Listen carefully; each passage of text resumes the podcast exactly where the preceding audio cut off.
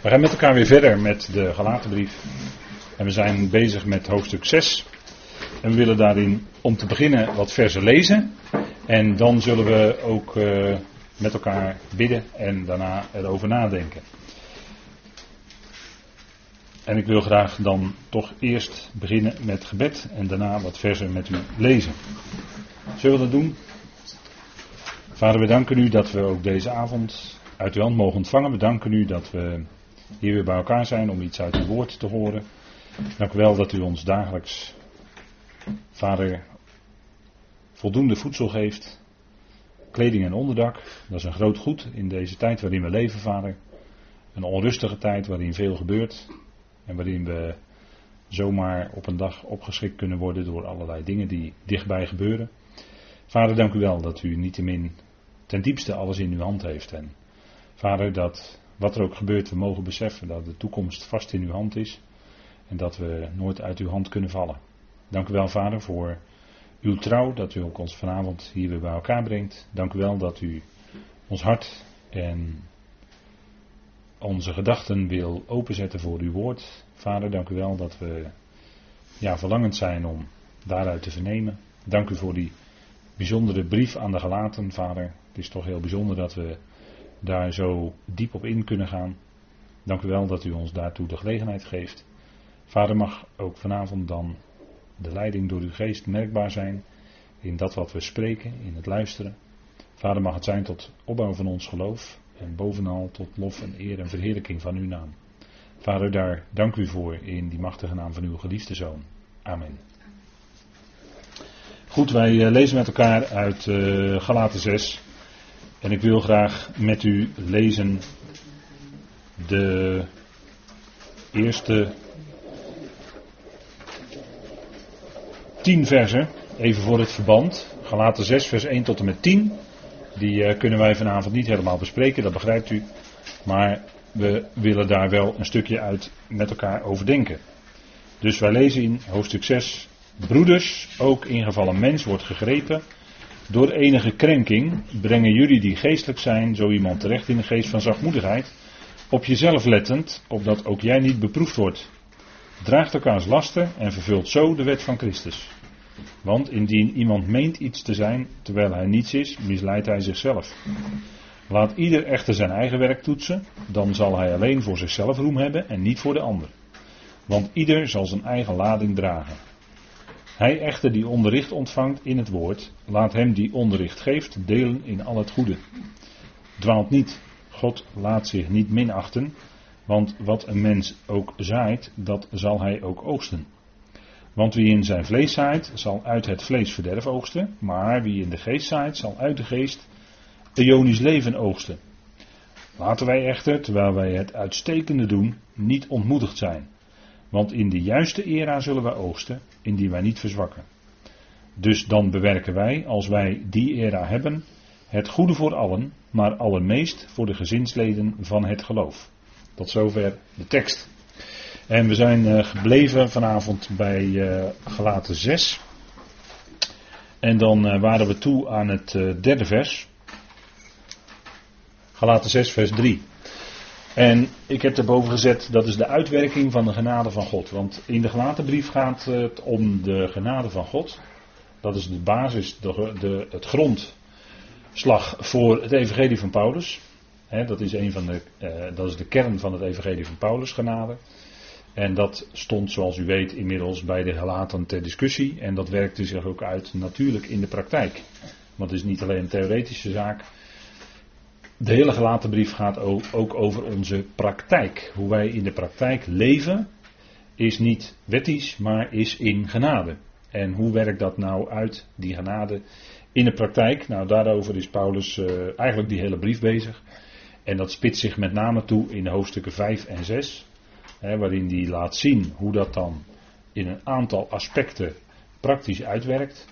En dat is ook wat in deze versen die we vanavond met elkaar willen overdenken, uh, staat dat ook centraal. Hè? Die genade van God. Dat moet u nooit vergeten. In al wat we bespreken, ook als het gaat echt om hele praktische dingen, dan is het nooit iets dat Paulus ons oplegt, maar het is altijd in genade. Het is altijd vanuit de genade door de genade, in genade en om genade. En ik kan nog wel wat meer voorzetsels erbij zetten, maar u hoort het, het klinkt steeds het woord genade. En daar gaat het allemaal om. Want dat is ook wat, datgene wat echt vreugde brengt. Hè? Het grondbegrip in het Grieks is namelijk vreugde. En daarvan afgeleid is ons bekende woord charis, dat is dan genade. Maar het grondbegrip is dus vreugde. Genade is iets wat je blij maakt. Als God genade schenkt, dan geeft dat vreugde in Gods hart en geeft vreugde bij de ontvanger. En als we genade doorgeven, dan zult u merken dat dat bij u zelf vreugde geeft. En bij degene aan wie u genade schenkt, vreugde geeft. Dus dat wordt alleen maar meer dan. Hè? En bij de wet heb je dat niet hoor. Dan schenkt het geen vreugde, maar dat leidt vaak, wetticisme leidt vaak tot zuurheid. Een weinig zuur decem maakt het hele deeg zuur. Als u, eh, hè, dat is een hele eenvoudige wetmatigheid van de natuur. En Paulus zou dan bijna geneigd zijn te zeggen: leert de natuur u zelf niet dat een weinig zuurdeeg het hele deeg zuur maakt. Of dat een beetje gist het hele deeg doet rijzen. Hè? Gist doet het deeg rijzen, dat doet het dan meer lijken dan dat het in werkelijkheid is. Want er komt vaak een heleboel lucht in. En als je dan even erin prikt, dan loopt het leeg en dan zakt het in, hè, wat, je, wat je gebakken had met dat gist. Of wat je hebt laten rijzen op je verwarming. Nou goed, dat, hè, dat is een bekende natuurwet. En zo is het ook met uh, gelovigen die in een wettische omgeving zelf wettisch leven. Die blazen zich vaak zelf op tegenover de ander. Dat is de werking van het zuurdezen. Dan lijkt het meer dan het in werkelijkheid is. En dat is ook het woord wat hier gebruikt wordt. Schijnen. Paulus zegt in Galaten 6 vers 3. Want indien iemand meent iets te zijn. En voor dat menen staat in de grondtekst het woord eigenlijk schijnen. Letterlijk is dat schijnen. Dus hij kan wel de schijn hebben van. Maar is het ook werkelijkheid? En dat, dat sluit eigenlijk helemaal aan op dat 26e vers van het vorige hoofdstuk. Laten wij niet aanmatigend worden, elkaar uitdagend, elkaar benijdend.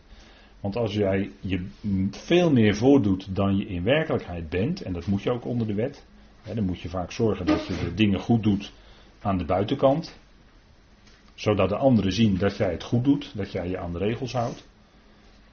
Hè, maar dat zegt nog niets op dat moment over de binnenkant bij jou. Of het ook echt is. Maar en dan is het, wordt het meer schijnen, hè, dan lijkt het meer dan het in werkelijkheid is. En dat is ook degene die zich aanmatigend opstelt, dus daar waren we de vorige keer mee bezig, die zich vanuit een stukje aanmatiging de ander oordeelt of veroordeelt. Dat gebeurt vaak onder gelovigen, dat men elkaar veroordeelt. Maar op hetzelfde moment, heb ik de vorige keer ook gezegd, neem je een aanmatigende houding aan. En de kern waar het in Filippenzen, heb ik toen ook op gewezen, waar het in Filippenzen om draait, is de ootmoedige gezindheid. Dat is de gezindheid waarin we zouden dienen. En dienen hoort ook bij een ootmoedige houding. En dan is het ook, dan is het ook echt dienen. Dat is niet aan de buitenkant een heleboel dingen doen alsof je dient. Nee, dan is het ook aan de binnenkant dienen, want dan is er van binnen die ootmoedige gezindheid. En daar gaat het om. En echt dienen dan in die situatie, daaruit blijkt dan die liefde van God die in je hart werkt. als je werkelijk dient, dan heb je ook werkelijk lief. Paulus zegt in Galaten 5 tegen de Galaten en tegen ons: dient elkaar door de liefde. Door de liefde dus. Dat is die agape, dat is die hoge, belangeloze liefde van God. Als je een ootmoedige gezindheid hebt van binnen, kun je van buiten werkelijk liefhebbend dienen. Dat wil zeggen dat je dan dient zonder eigenbelang. Timotheus is een geweldig voorbeeld in de Filipense brief. Waarom? Omdat hij niet het belang van zichzelf voorop stelde, maar het belang van Christus Jezus. En het belang dus van die ander. Daarom is Timotheus onder andere een voorbeeld in Filippenzen. Hè, maar het, het, gaat om de binnenkant van ons. Hè. Het gaat om ons hart. Het gaat er niet om wat wij zozeer aan de buitenkant laten zien naar anderen toe. Maar het gaat erom hoe wij aan de binnenkant ook daadwerkelijk beleven wat wij doen. Dat is de hartenzaak. En dan is ook de ootmoedige gezindheid. Hè? En kijk, dat woord schijnen hier, indien, indien iemand meent iets te zijn. En in een wettische omgeving, wat heb je dan? In een wettische omgeving heb je heel snel concurrentie. Wat bedoel ik dan? Dat de een eh, die eh, vindt dat hij al verder is in het, houden, het zich houden aan allerlei regels en geboden en verboden dan de ander. Daar krijg je competitie van, daar krijg je concurrentie van. Dat heb je in een wettisch klimaat. Dan gaat men elkaar beoordelen op hoe ver men al is in het houden van de bepaalde regels. dat heb je heel sterk in heiligingsbewegingen. Dat heb je heel sterk in allerlei andere bewegingen. Ik laat nu even de benamingen maar weg. maar daar gebeurt dat allemaal. daar heerst de wet of het wetticisme. En daar is altijd onderlinge concurrentie. En er wordt dan opgekeken tegen degene van wie men denkt dat, die, dat diegene zich het meest en het best aan de regels houdt. En vandaar dat Paulus hier zegt, indien, indien iemand meent iets te zijn, hè, schijnen. En dat wordt onder andere in de gelaten brief nog vaker uh, gebruikt, dat woord, en dan wordt het vertaald met in aanzien zijn. En dan gaat het over die andere apostelen, hè, Kefas, Jacobus en Johannes. Degenen die in aanzien zijn, hè, staat er dan in Galaten 2. En die schudden Paulus de rechterhand van de gemeenschap. En die waren ook echt in aanzien. En dat waren ook echt apostelen. Hè. En die hadden een bepaalde positie. Die hadden ze van de Heer ontvangen. Die waren daarvoor geroepen. Hè, die waren in aanzien. Maar het kan best zijn dat onder gelovigen er zijn die in aanzien zijn, maar die zelf menen dat ze iets zijn vervolgens. En punt is, je kunt wel van jezelf menen dat je iets bent, maar dan vergeet je iets belangrijks. Dan vergeet je dat al wat jij hebt ontvangen, dat heb je gekregen van de Heer. Dat is genade. En daarom kun je je nooit laten voorstaan op iets wat jij doet in het lichaam van Christus, of uh, hoeveel dingen jij dan hebt gedaan, of hoeveel jij doet op een gegeven moment in het lichaam van Christus, daar kun je je allemaal niet op laten voorstaan. Je kunt daar op grond daarvan niet menen iets te zijn. Waarom niet? Omdat je het allemaal in genade hebt ontvangen van de Heer. En als je dat bewust bent, ja, dan besef je ook dat het, dat het inderdaad niets is van jouzelf, maar alles van de Heer ontvangen. Kijk, dat is de werking van de genade. En dat is voor veel mensen moeilijk. Waarom? Omdat er niets van jouzelf overblijft, maar je wordt er steeds meer van overtuigd dat God het is die in je werkt, zowel het willen als het werken. Jij doet het niet zelf. Het is niet van jouzelf. Het is God die het in je werkt hoor.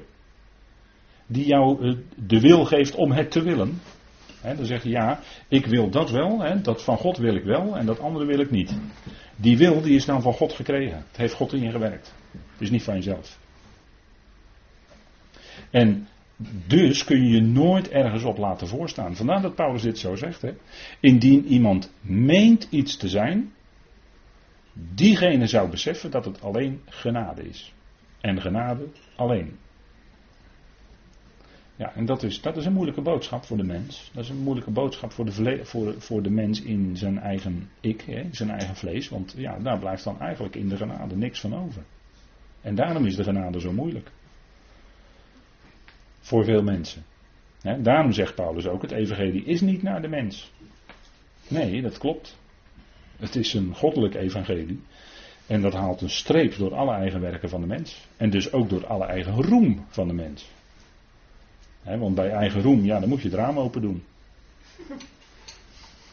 dat, dat weet u, hè? Ja. Dus kijk, indien iemand meent iets te zijn, zegt Paulus hier hè, in dit vers. Terwijl hij, en dan komt er het vervolg van de zin, terwijl hij niets is, dat is het punt hè. Je kan wel menen iets te zijn, maar in het licht van de genade ben je eigenlijk niets. Heb je alles van God? Ja, je bent wel mens en je mag voluit mens zijn voor zijn aangezicht, zeker. Je bent een nieuwe schepping. Geweldig, fantastisch. En je bent waardevol voor God. Maar als het gaat om wie eigenlijk alle eer en roem toekomt, ja, wacht even, dan ben jij niks. Dan is aan God alle eer uiteraard. Hè? Maar dat weet u wel. Dus ik krijg allemaal bekende dingen nu. Maar het is in het licht van de genade van de gelaten brief goed om dat even met elkaar vast te stellen, hè, opnieuw. Kijk, de uitwerking van de genade van God is als iemand meent iets te zijn, terwijl het iets is, dan heeft hij aanmatigend gedrag. dan uh, doet hij zich meer voor dan dat hij in werkelijkheid is. En dat was bij die gelaten kennelijk aan de hand, anders zou Paulus er niet over schrijven. Dat was bij de Corinthiërs aan de hand. En het punt is, dan misleid jij jezelf.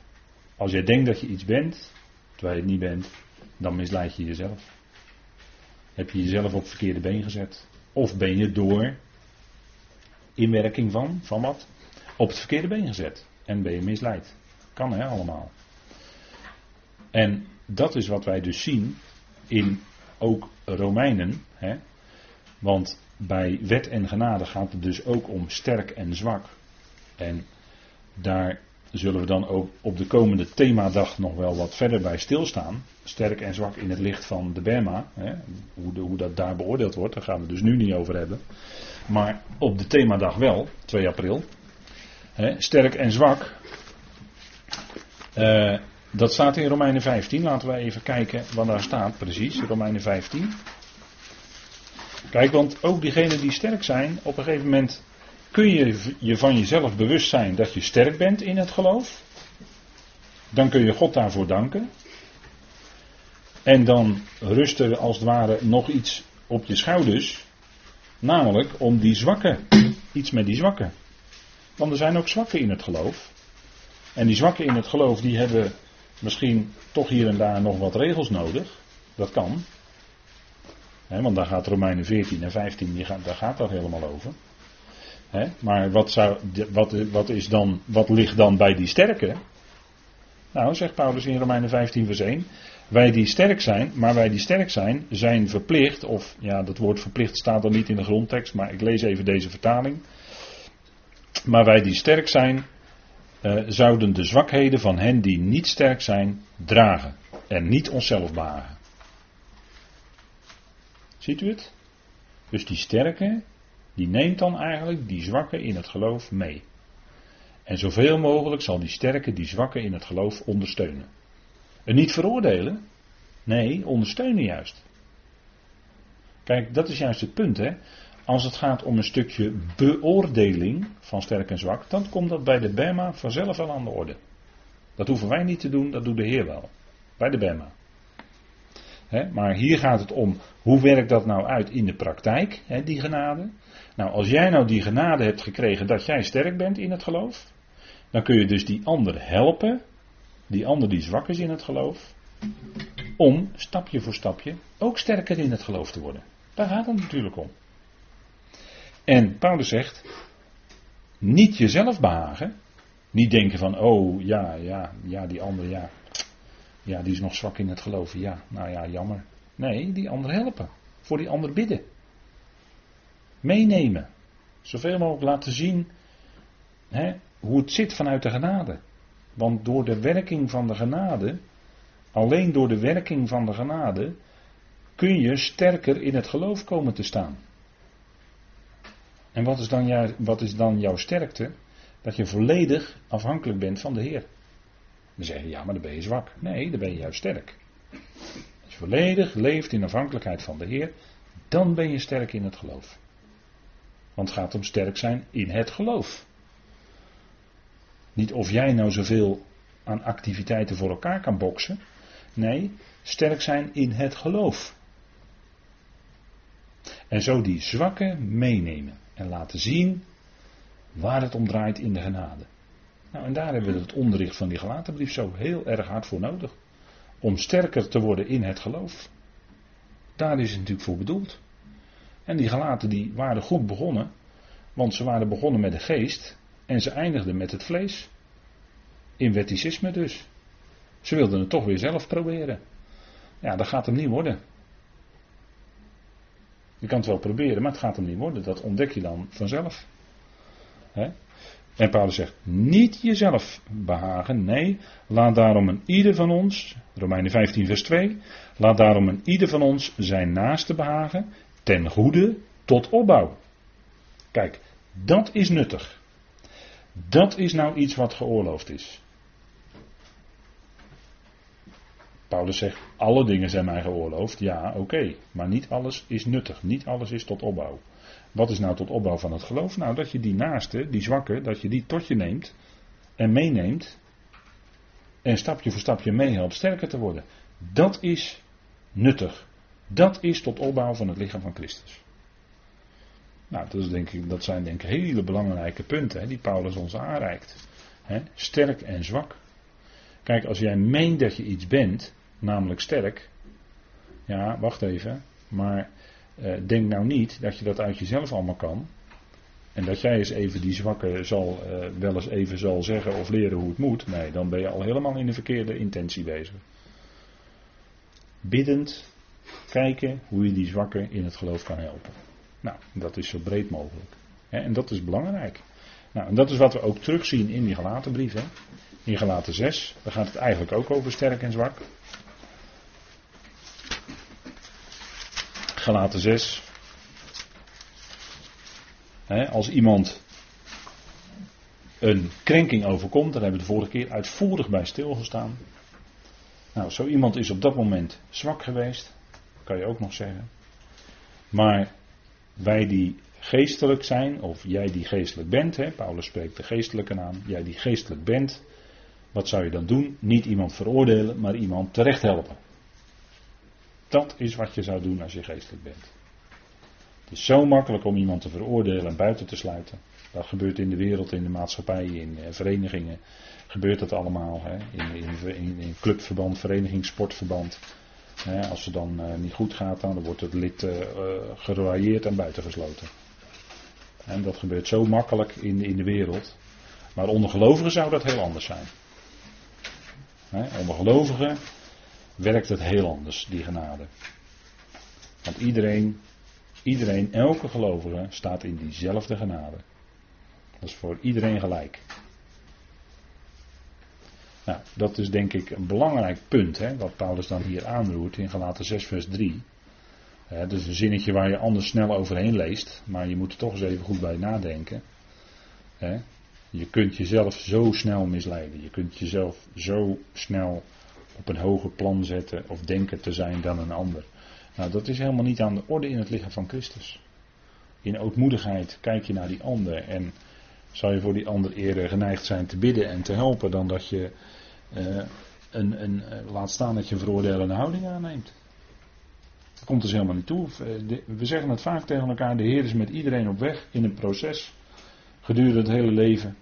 En in het proces gaat de Heer stap voor stap met diegene, zet hij allerlei stappen. En ja, dan kunnen we niet eens naar elkaar kijken hoe ver iemand is. Of daar, laat staan daar een beoordeling over geven. Het is de Heer die op weg is met de mensen. En, en zo elkaar, hè, je zal alles doen wat, wat, wat de groei, wat, wat sterk worden bevordert. Hè, die ander meenemen, opbouwend willen zijn, noem maar op. Dat is allemaal gericht op die ander, dat die ander meegaat. Nou, dat, dat is wat, zoals de genade dat dan uitwerkt in de praktijk. Hè?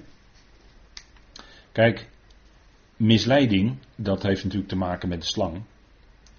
Dat woord, eh, of die slang, die heb ik nog even tot nu toe buiten beschouwing willen laten, maar die speelt natuurlijk ook zo zijn rol. Hè?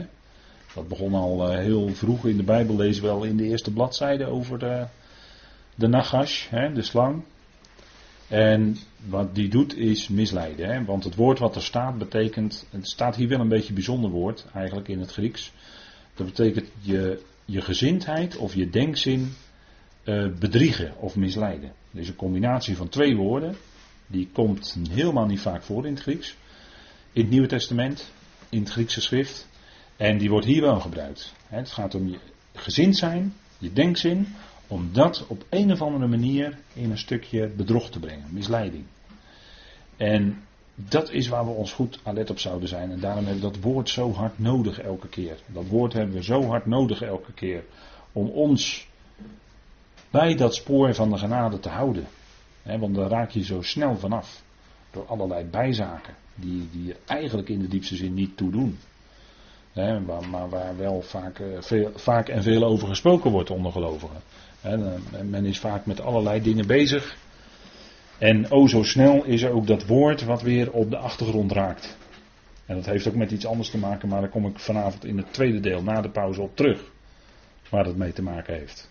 dat het woord onder gelovigen, onder de christenheid, steeds weer op de achtergrond dreigt te raken. Steeds weer in de vergetelheid dreigt te raken. Of minder naar voren komt. dat is steeds weer het werk van die slang. Maar wij vinden dat uh, woord misleiden ook in 1 Korinthe 3 vers 18. Daar wil ik ook even met u naartoe. 1 Korinthe 3 vers 18.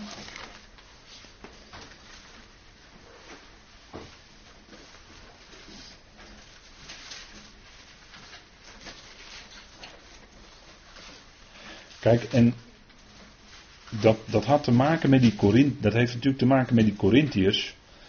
En dat heeft ook te maken met de prediking van het woord. Want ook in 1 Korinthe 3 gaat het om, in feite om de Bema. In 1 Korinthe 3 gaat het om de Bema. Dan gaat het om het onderricht wat gegeven wordt in de gemeente. En dat is heel belangrijk, zegt Paulus. Dat je op het juiste fundament ook bouwt. En dat heeft dan te maken met loon of schadelijden voor de Bema. Dat gebeurt daar allemaal. Aan de ene kant is er loon en aan de andere kant is er ook schadelijden.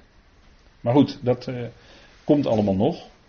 Maar Paulus die zegt dan eigenlijk een beetje als vervolg op dat stukje wat hij dan heeft besproken. Hè, dat, dat die dag van Christus die komt met vuur en die Bema enzovoort enzovoort.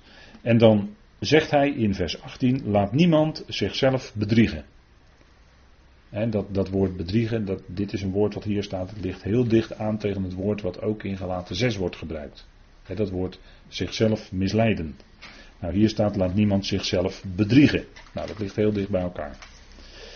Als iemand onder jullie denkt dat hij wijs is in deze wereld, laat hij dwaas worden, opdat hij wijs zal worden. Het punt is dat wij als gelovigen, hè, ehm, ja, wij hoeven niet per se zo heel erg wereldwijs te zijn, of wijs in de wereld te zijn, je moet wel weten wat er aan de hand is in de wereld en wat er speelt natuurlijk. Maar waar wij wijs in zouden zijn, is in de dingen van God. En die zijn nou eenmaal dwaasheid voor de wereld. Wat, wat voor God juist sterk is en krachtig is, dat wordt in de wereld uitgelegd als zwak. Een gekruisigde Christus, daar kan je niet mee aankomen. Dat is zwak. Hoe kan dat nou? Iemand die zich zo in zwakheid laat kruisigen, hoe kan dat nou iets te betekenen hebben. Nou, voor God, dat is juist Gods kracht. Het woord van het kruis, dat was alles beslissend. Het kruis was alles beslissend in Gods plan. Nota bene.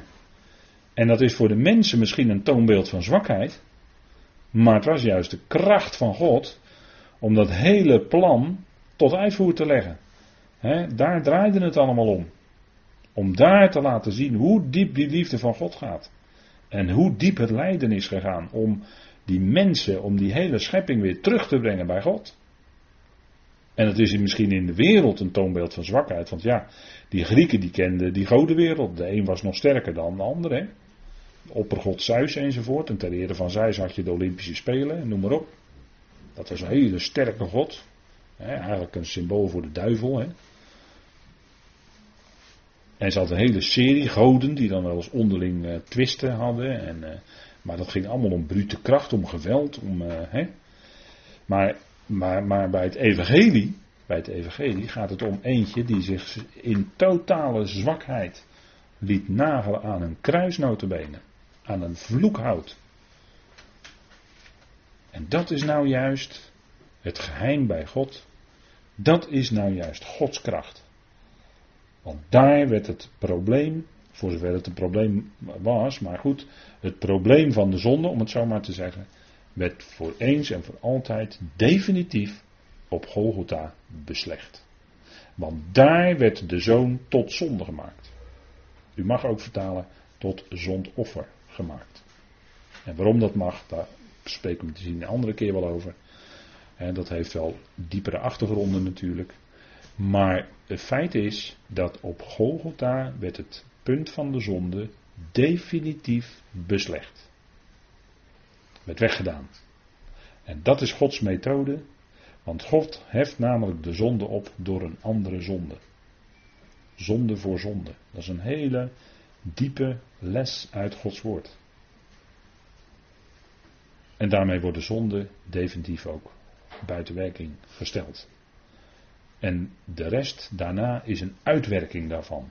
En zal uiteindelijk zal ook het zonderen, de zonde, definitief uit de schepping verdwenen zijn. Die zal niet aanwezig zijn in de nieuwe schepping.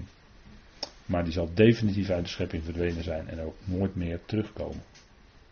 Waarom? Nou, dat is het gevolg van Golgotha, gevolg van het kruis.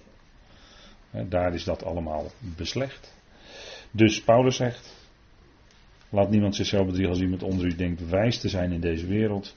Laat hij dwaas worden, opdat hij, laat hij dwaas worden in het evangelie. Opdat hij werkelijk wijs zal worden. Want in het evangelie heb je te maken met Christus. En Christus is de kracht van God en de wijsheid van God. Gods wijsheid zien wij in Hem. En God, wijs, Gods wijsheid was het om het zo te doen, via de weg van het kruis. Nou, dat is, uh, dat is de werkelijke diepste wijsheid, hè? die van God. Want ja, uh, wat, wat is nu het begin van alle wijsheid eigenlijk? De vrezen des Heren, ja, die, die, die klinkt gelijk hè, dan. Als ik dat vraag, klinkt dat gelijk. En zo is het ook. Hè? De vrezen des Heren, de vrees van de Heer, is het begin van alle wijsheid. Daar begint het mee. Het begint bij de Heer, het begint bij God. De bron van alle wijsheid. Daar moet je zijn. En niet in de, bij de wijsheid van deze wereld. Want filosofen die kenden ze ook in die tijd natuurlijk. Die, die Corinthiërs, die Grieken, die kenden dat. Plato, Aristoteles, Pythagoras, Socrates. Noem ze allemaal maar op. Maar dat is de wijsheid van de wereld. Diepe denkers, knappe ideeën, maar je komt er niet echt verder mee. Waar je wel verder mee komt is het evangelie. Wie vertelt, dat vertelt jou wie God is. En wat hij heeft gedaan met zijn zoon. Kijk, dat is werkelijke wijsheid. Dat heb je nodig voor je hart. En dan kom je verder in het leven. En wij vinden dat ook, dat woord, we gaan even door naar Romeinen 7, vers 11. Dat, het gaat even om het begrip misleiden hè, of bedriegen. En heb je ook het woord verleiden. Dat is een iets ander woord, maar dat ligt daar natuurlijk dichtbij. Romeinen 7 vers 11, daar gebruikt Paulus dat ook. En dan gaat het om het punt van, hoe zit dat nou met dat gebod en de zonde? Hè? Daar is Paulus dan mee bezig in Romeinen 7.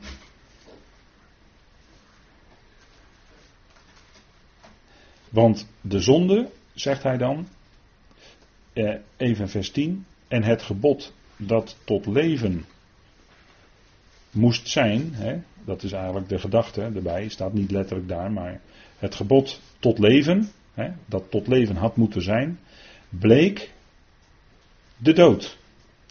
En de vertalers hebben dat hier een beetje uitleggend vertaald met bleek voor mij de dood te betekenen. Hè, maar bleek de dood. Het gebod tot leven bleek de dood. Dat zegt hij eigenlijk. want de wet zei, doe dat en je zult leven. Leviticus 19, hè. Doe dat en je zult leven. Maar het punt is, als de mens dat probeert te gaan doen, zich gaat proberen aan die geboden te houden, dan blijkt dat gebod ten dode te zijn, want de mens ontdekt dat hij een doelmisser is, dat hij een zondaar is. En dat hij dat gebod overtreedt. En dus des doods schuldig is. Want de wet verklaart je schuldig. En dan moet je gedood worden.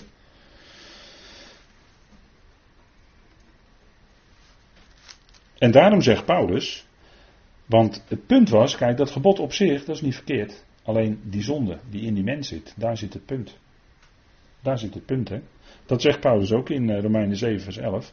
Want de zonde, dat is dus de zondemacht, heeft, mij, heeft door het gebod een aanleiding gevonden en mij misleid En daardoor gedood. Want die zonde in de mens, samen met het vlees, die doet de mens als het ware, hé, hey, dat zegt het gebod, dan ga ik mijn plannen maken om dat gebod te overtreden. Zo werkt de zonde in de mens. Het vlees. En dan heb je het gebod overtreden. En wat is er dan gebeurd? Nou, dan ben je des doods schuldig. Dan ben je des doods waardig, dan moet je gestenigd worden. Of hoe je het ook maar zeggen wil. Onder de wet, letterlijk, moest je gestenigd worden. De man die, kom ik weer hè, de man die hout sprokkelde op de Sabbat, die moest gedood worden. Die moest gestenigd worden. Staat in nummerie hè. Dat was de wet. Hij mocht niet werken op Sabbat. Maar hij ging hout sprokkelen en dat werd ontdekt. En de wet zei, je mag niet werken op Sabbat, dus je moet gedood worden. Staat, dat staat in de wet en dat moest ook gebeuren. En die werd ook gedood, die werd gestenigd. Dat is de werking van de wet. Dat is een bediening des doods, zegt Paulus daarom in 2 Korinthe 3. Daarom zegt Paulus dat het een bediening van de dood is. Nou, en die zonde in de mens, ja, dat betekent ook tegelijkertijd zondigen. Hè, zondigen in de mens betekent ook gebroken gemeenschap met God. En dat is ook de dood in feite. Hè, dus van alle kanten maar dat heeft de zonde dus gedaan. De zonde heeft mij door het gebod aanleiding gevonden en mij misleid of verleid en daardoor gedood.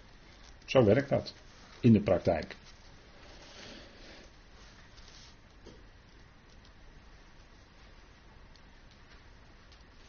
En dan hebben we, gaan we even nog naar 2 Thessalonicense 2. Dat is weer een heel ander aspect van verleiding. En dat is wat in onze tijd, daar komen we heel dicht bij onze tijd. Hè. Maar dat andere ook hoor, want dat de mens een, doelmisser is, dat is vandaag aan de dag nog net zo hard waar als uh, drie, vierduizend jaar geleden. Hè. De mens is vandaag aan de dag nog steeds een doelmisser.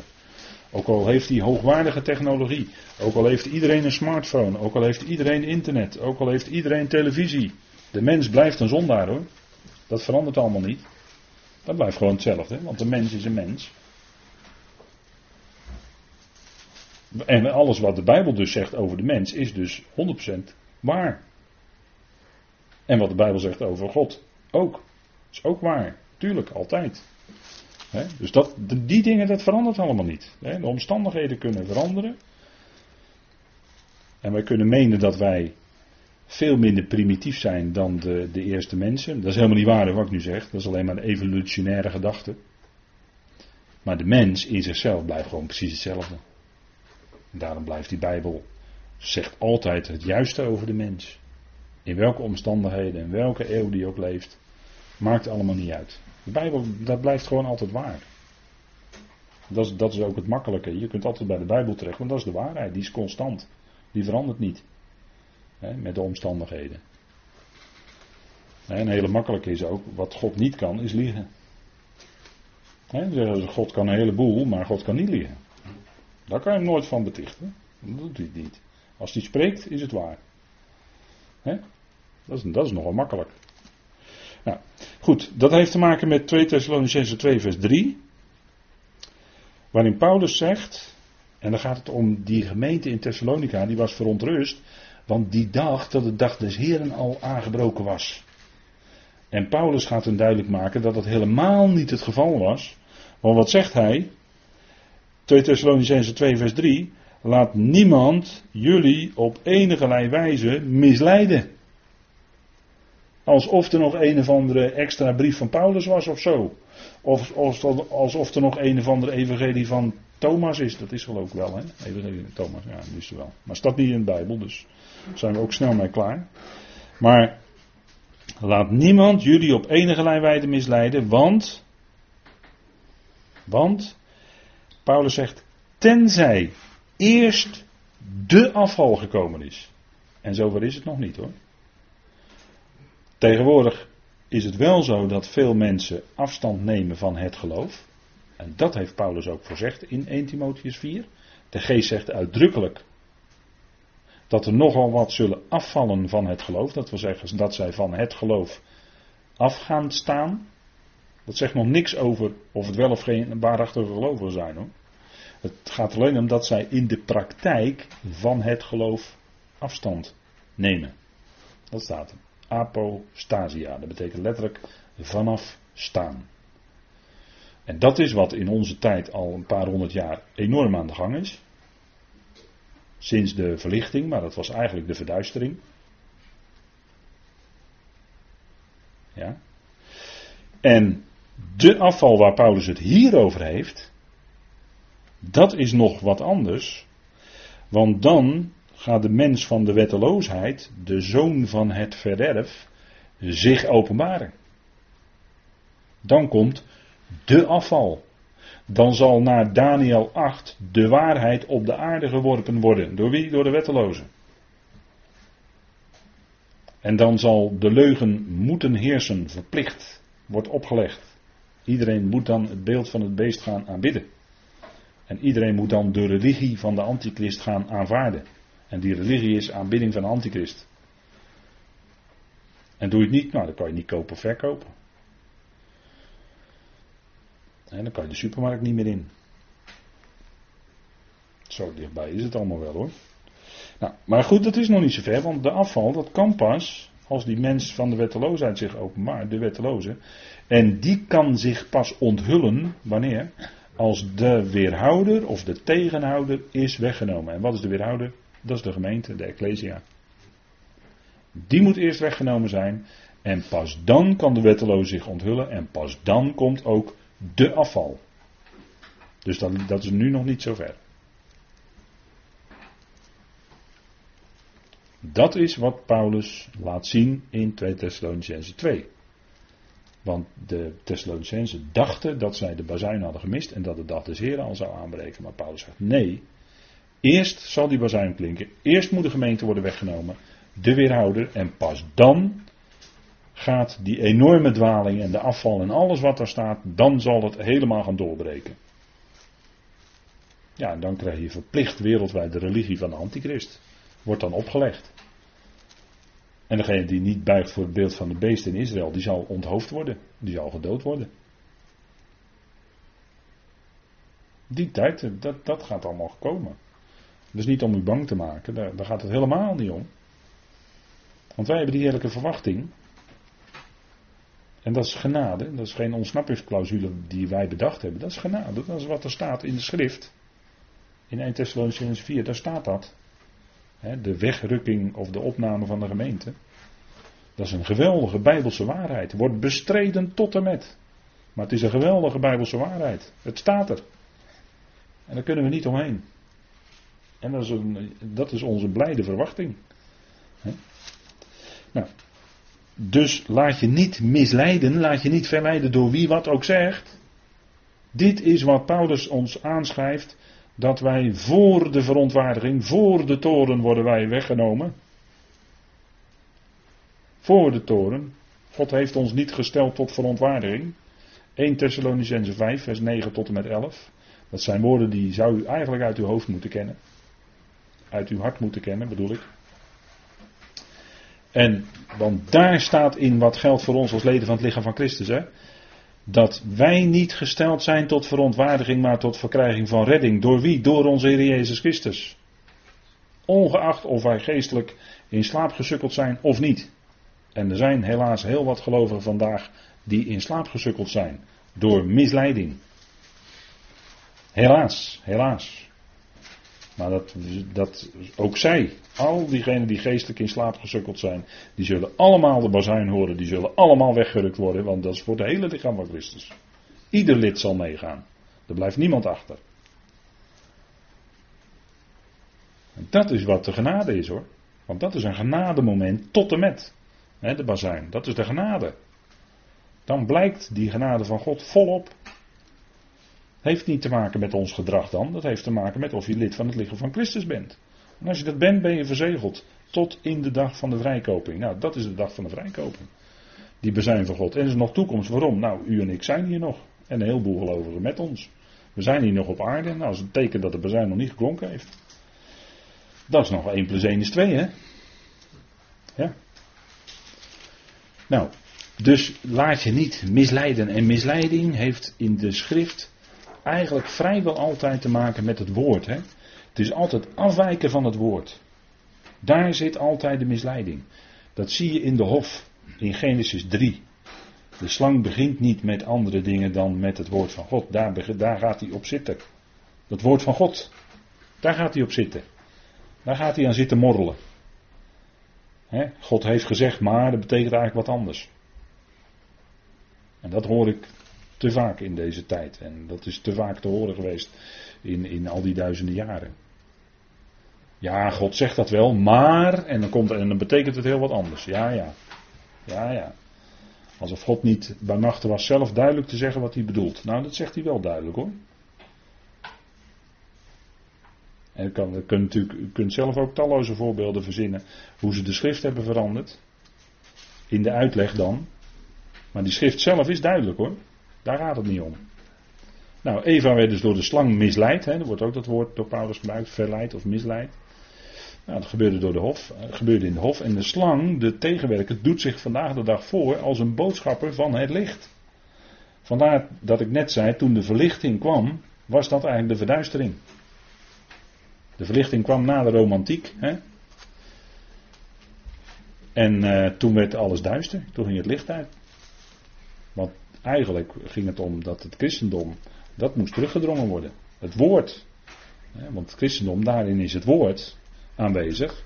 En dat woord, daar, was de slang natuurlijk op uit, om dat woord terug te dringen. En dat, kun je ook, dat is aantoonbaar ook in de geschiedenis, hoe dat eh, proces is geweest in de wereld. En dat had allemaal te maken met dat het woord teruggedrongen moest worden.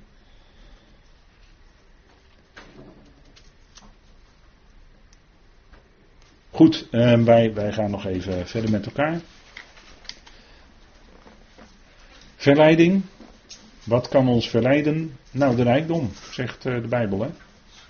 Wat kan ons verleiden? De rijkdom. Hè, de, de, de rijkdom die wordt ook genoemd in de, in uh, de gelijkenissen van het koninkrijk. Hè, die, horen, die horen wel bij de verborgenheid. Bij het geheimenis, hè, de geheime periode. Hè. Uh, wordt onder andere genoemd in Matthäus 13. Laten we even gaan kijken. Hè, want Gods woord is, gaat niet altijd over ons direct. Maar is wel ons allemaal tot voorbeeld geschreven. Hè. Alles wat in Gods woord staat is wel tot voorbeeld geschreven opdat wij daaruit zouden leren en omdat wij door de vertroosting van de schriften de verwachting zouden hebben. Dat zegt Paulus allemaal. En daarom is heel het woord ons tot voorbeeld, tot troost, bemoediging, opbouw gegeven. Nou, zo ook dit woord uit Matthäus 13. En het gaat over de gelijkenis van de zaaier. En de gelijkenis sprak de Heer uit om iets te verbergen ga dat niet verder toelichten, dat weet u. Ik ga ervan uit dat u weet wat, uh, waar het op gebaseerd is, dat ik dat zo zeg. Een gelijkenis is om te verbergen, want hij ging het later aan de discipelen uitleggen wat het betekende. Dus hij, een gelijkenis is niet een bepaalde waarheid verkondigen met, met bepaalde beelden. Nee, het is juist om iets te verbergen. En dan moet je uitleg hebben over de beelden die erin zitten om te begrijpen wat er werkelijk bedoeld wordt door de Heer. Nou, hij gaat dan spreken over die, die gelijkenis over de zaaier. Hè? Een zaaier ging uit om te zaaien, weet u. En dan zegt hij, en in de uitleg in Matthäus 13, vers 22. En bij wie in de dorens gezaaid is, dat is hij die het woord hoort, maar de zorgen van deze wereld en de verleiding van de rijkdom. Hé, hey, dat zijn dus die dorens. Dat is de verleiding van de rijkdom. Die verstikken het woord en het wordt onvruchtbaar. Kijk, als mensen, als gelovige mensen in hun leven rijkdom gaan najagen, dan zul je zien in 99 van de 100 gevallen dat het het woord verstikt. En uh, een, een signaal kan daarvan al zijn als men voorheen heel trouw bijvoorbeeld bijbelstudiebijeenkomsten bezocht of de zondagse bijeenkomsten waar het woord klinkt en men gaat rijkdom najagen dat ze dan daar niet meer komen. Dat is het eerste signaal van het verstikken van het woord. De zorgen van deze wereld en de jacht naar rijkdom, die verstikken het woord. Dat wil zeggen, dat woord kan dus niet meer tot bloei komen in dat leven dat, dat is een uitwerking van de, van de rijkdom, het verderf. Paulus, Paulus zegt dan ook in 1 Timotheus 6, want daar zit ik nu de hele tijd aan te denken. Paulus zegt in 1 Timotheus 6 dat als wij kleding, voedsel en onderdak hebben, dan zou dat ons genoeg zijn. Dan is dat voldoende. Dan kun je daarmee tevreden zijn. Meestal is een woord waar te voor staat niet goed, maar tevreden wel. Nou, dan ben je tevreden. Als je nou elke dag een dak boven je hoofd hebt, je hebt voldoende kleding en je hebt, onder, je hebt voedsel, heb je toch genoeg. Heb je toch genoeg. Meer hoef je toch niet te hebben om te leven. maar de, de, kijk, de, in, in de maatschappij heb je dan allemaal, allemaal normen die worden langzamerhand verschoven. En dan uh, wordt er gezegd, ja, maar je moet toch ook dit kunnen. En je moet toch ook dat kunnen. En je moet toch ook dat of die vakantie kunnen boeken. En wat zie je dan? Dat in gezinnen, ja, ik, ik weet dat, ik, eh, dat me hier meer kritiek misschien later zal komen, dat, dat zal dan allemaal wel. Maar dan zie je dus dat in, bij gezinnen dat de man en de vrouw allebei moeten werken. En dan komen de kindertjes en dan komen de problemen. Want de vrouw heeft een fulltime baan en die heeft ook kinderen, ja. En dan zit ze op de werk eigenlijk met de hart bij de kinderen. En als ze thuis is, ja, dan denkt ze aan de werk, want ja, dat moet ook gebeuren. Want die inkomsten, die centen moeten er wel komen. He? Ja, en dat levert allerlei praktische problemen op in zo'n leven. En dat is uit het leven gegrepen, want ik zie het gebeuren bij mij op het werk, op de werkvloer hoor. Dit zie ik al vele jaren gebeuren. Ik zie het gewoon gebeuren. Dus het is niet zomaar wat ik zit te verzinnen hier. Maar dit gebeurt gewoon in de praktijk. En dan komen mensen door in de rachteling. Omdat we elkaar aanpraten dat dit en dat toch moet. ja, je hebt dan toch een hele opleiding gedaan, daar moet je dan toch ook een goede baan voor hebben en moet je werken. Ja, er wordt tegenwoordig heel veel gevraagd hoor van werknemers. laatst las ik dat nog ergens. Dat, dat bij heel veel werk het al normaal is. Normaal is dat je overwerkt erbij. Overwerk wat niet betaald wordt. Dat je gewoon meer uren maakt dan eigenlijk in je contract staat, maar het hoort er gewoon bij, moet je gewoon bij doen. Je krijgt er geen cent extra voor betaald. Dat is tegenwoordig al normaal in de maatschappij. In heel veel banen. En denk niet dat ik ook dat verzin, want dat heb ik zelf aan de lijve ook ondervonden.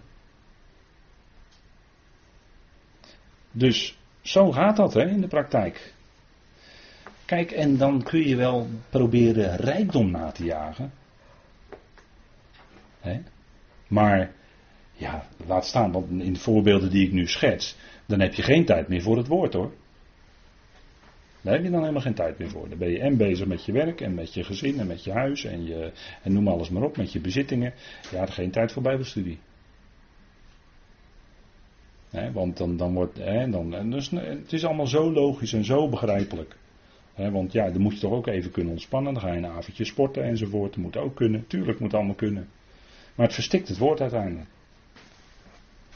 En dat is dan het punt waarvoor we hier bij elkaar zitten. Ja, en ik moet dat dan tegen u zeggen. De Heer Jezus wijst erop, hè? De verleiding van de rijkdom, die verstikt het woord. Dat is een geestelijke les. Die de Heer ons voorhoudt. Wat hebben we nog meer? Nou, we hebben nog meer filosofie en lege verleiding. Kijk, een stukje filosofie, een stukje levensfilosofie heb ik u net verteld. Hoe, hoe dat gaat, hoe er gefilosofeerd wordt. Van ja, je moet toch ook dit, je moet toch ook dat kunnen en dat kunnen en dat kunnen. Moet allemaal. Ja, dan moet jij kijken wat er met je geestelijk leven dan vervolgens gebeurt. Nou, filosofie, lege verleiding. dat is zoveel niveaus en met zoveel dingen is dat aanwezig. Het leidt allemaal af van de dingen waar toch in ons leven als gelovigen werkelijk om gaat. filosofie, lege verleiding. En dat is op allerlei gebieden. En het, het, merkwaardige is dat, dat, dat uh, als, als men dus uh, theologie studeert, daar ook heel vaak aan gekoppeld wordt een studie filosofie. Dat ligt kennelijk dicht bij elkaar, kennelijk. Ik zeg het heel voorzichtig hoor. Hè? Filosofie, ja. Maar wat zegt de schrift? Hè? Wat zegt Gods woord? En in Colossense, Colossense 2 vers 8 is dat, hè, dan noemt Paulus dus filosofie en lege verleiding. En wat zegt Paulus nou daarbij? Hij zegt, Kijk, eigenlijk is Christus het antwoord op elke filosofie. Dus je hebt geen filosofie nodig, maar je hebt Christus nodig. Als ons denken begint en eindigt bij Christus, dan, nou, dan zit het met je denken wel goed hoor. Maar als daar filosofie bij komt, hè, menselijk denken, menselijk redeneren, en dat doen we oh zo snel. En dat klinkt allemaal vaak zo heel logisch, heel menselijk. Maar het kan lege verleiding zijn. En Paulus zegt: laat niemand je beroofd wegvoeren. Want je wordt beroofd van je geestelijke rijkdom in je hart. En je wordt weggevoerd naar lege filosofie. En ons hart zou vol zijn. Ja, waar moet je je mee vullen? Waar zouden we ons mee vullen? Nou ja, dat weet u wel, hè, waar je je mee kan vullen. Verleiding van de ongerechtigheid. Hè. Hetzelfde stukje hebben we al bij stilstaan. 2 Thessalonicenzen 2 vers 10. De verleiding van de ongerechtigheid. En dat kan zich in zo'n heel mooi, prachtig voordoend gewaad voordoen. Prachtige, prachtige filosofieën. Die, die zich aandienen en waardoor mensen in de verleiding gebracht worden en te maken krijgen met in feite een stukje ongerechtigheid. De waarheid, klonk afgelopen zondag nog, de waarheid van God wordt in ongerechtigheid neergehouden, zegt Paulus in Romeinen 1. Dat is de waarheid dat God werkelijk God is. En dat God uiteindelijk de verantwoordelijkheid heeft voor heel de schepping, voor goed en kwaad. Daar is God verantwoordelijk voor hoor. En die kan, die, die kan er verantwoordelijk voor zijn hoor, daar is die God voor.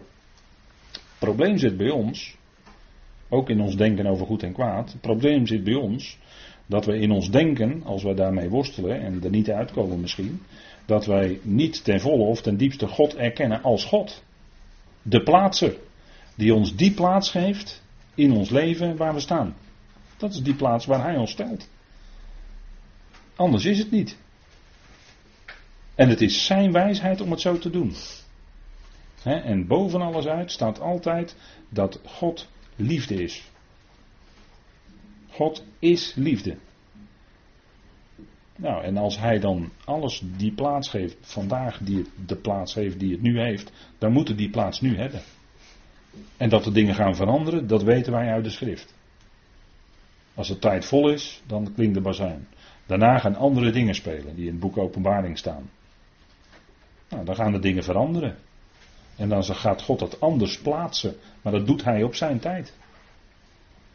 Als het, als het de juiste tijd is. En dat is ook zijn liefde. Hij wacht tot de juiste tijd. Ook in ons persoonlijk leven wacht hij tot de juiste tijd. En soms kunnen de dingen jaren zich voortslepen in ons leven. Totdat God zegt: En nu is het genoeg. Nu is het voorbij. En dan heeft datgene in jouw leven gespeeld wat moest spelen. En achteraf zullen we ontdekken dat het zijn liefde was. Maar dat zien we misschien pas na de bazuin, als we bij de Heer zijn. Dan krijgen we daar misschien dan pas antwoord op. Dat, denk ik ook wel. We hebben niet op alle vragen nu een antwoord. Maar we krijgen wel antwoord hoor. Dat, dat is gegarandeerd. Waarom? Nou, dat, omdat God werkelijk God is. En daarom krijgen we ook antwoord. God is waarheid. Hè? Hij spreekt uitsluitende waarheid. Nou, dan zullen we ook die waarheid van hoe God dat dan in uw en mijn leven heeft gedaan, die waarheid zullen we dan ten volle gaan zien en erkennen. En misschien komen we daar in dit leven nog niet aan toe. Dat zou zomaar kunnen. Maar God doet het in uw en mijn leven niet verkeerd. God maakt namelijk geen fouten. Dat kan hij ook niet. Hij kan geen fouten maken. Hij kan niet liegen. En hij kan geen fouten maken. God maakt nooit een misser.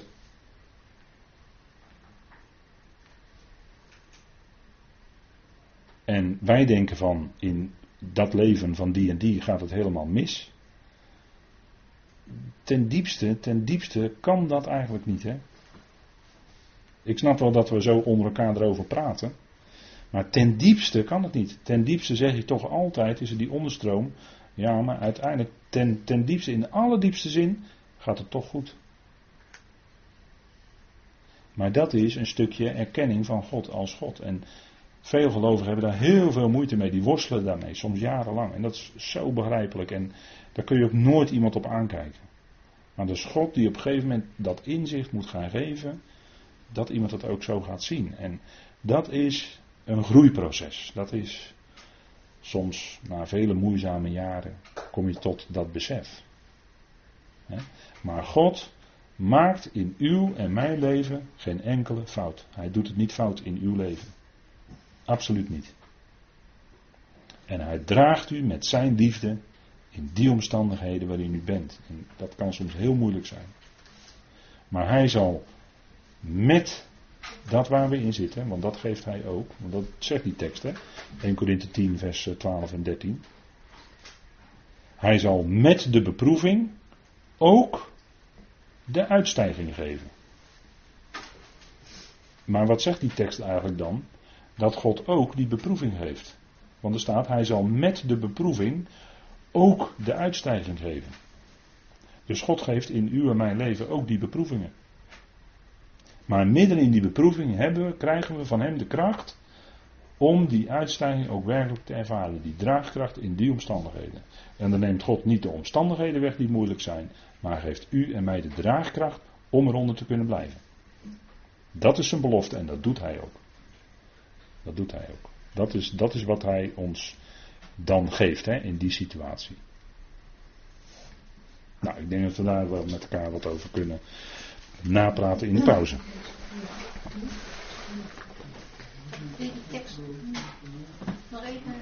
1 Korinthe 10, vers 12 en 13.